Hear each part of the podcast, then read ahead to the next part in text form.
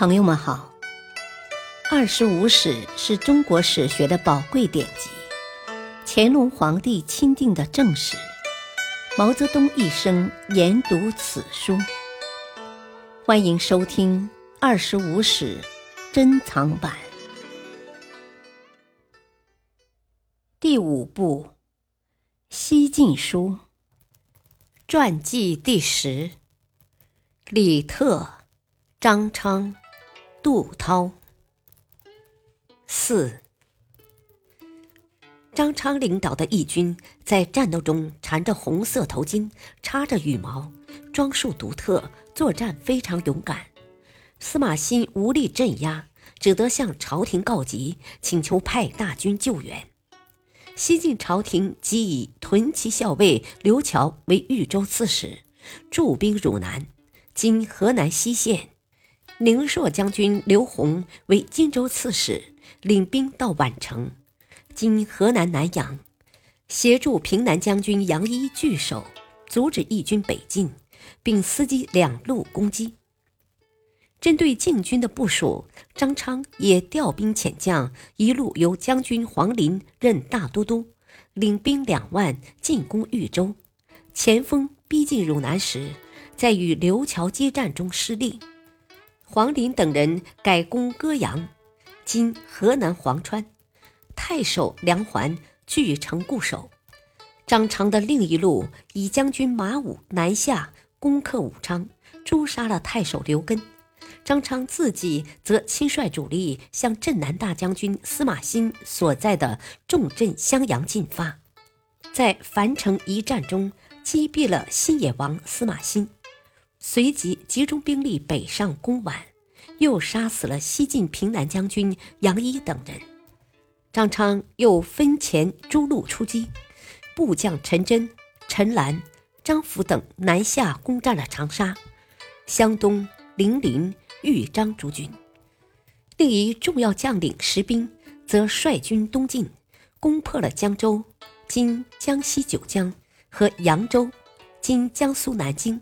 晋军孙吴的旧都建业，临淮人（今江苏盱眙、风云）也起兵响应，由富临（今安徽全书）北上，攻占了徐州。于是，今江、徐、扬、豫五州之境都被张昌所占领，所到之处设立了地方官吏，但部署都是乌合之众，法纪不严。以抢劫为务，人心也渐离散。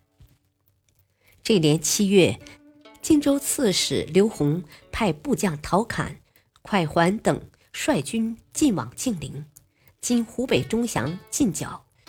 豫州刺史刘乔也派部将李阳、尹凤等进攻义军的根据地江夏，义军被杀数万人。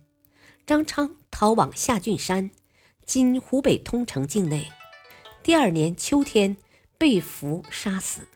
与此同时，江东大族周启、贺寻、葛洪、甘卓等人也相继起兵，与西晋将领陈敏相配合，击败了活动在扬州地区的义军将领石兵。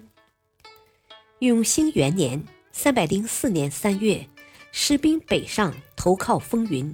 与风云一起被部将所杀。杜涛，出生不详，卒年三百一十五年，字景文，蜀郡成都人。祖父杜直是蜀郡名士，晋武帝时曾任符节令。父亲杜枕曾任略阳护军。杜涛在蜀郡以才学著称。被周举为秀才。李特领导的六郡流民于永康二年，在益州起义以后，与西晋政府军之间持续进行战争，巴蜀地区深受战乱之苦，相继有十多万流民进入长江中游的金乡地区。杜涛也在此时离开蜀郡，流寓到了南平郡，今湖北公安。南平太守应瞻很赏识他的才学，对他以礼相待。后来又任命他为醴陵县令。巴蜀流民来到荆襄地区以后，既受官府的严厉控制和压榨，又遭到当地人的欺凌和排斥。他们漂泊异乡，生活艰难，因而都怀有很深的怨恨。终于在流民首领李湘的发动下，于永嘉五年（三百一十一年）一月，聚众数百人反抗，杀死县令。杜涛随同南平太守殷瞻出兵镇压。击败了李湘。其实，巴蜀流民数万户，在杜筹、简福等人的鼓动下，进攻襄州，声势汹涌。襄州刺史荀眺听信了部属的蛊惑，竟然准备杀尽流民。流民被迫反抗，因为杜涛与起义流民同为蜀人，而且又素有名望，起义的流民共同推举他为首领。自称梁义二州牧、平难将军兼襄州刺史，成为流民的首领以后，杜涛首先把攻击的矛头指向扬言要杀尽流民的襄州刺史荀跳。起义军攻破了长沙，荀跳弃城逃奔广州，被杜涛派兵在其逃窜途中擒获。接着。广州刺史郭讷派始兴太守严佐率军攻伐杜涛，也被击败。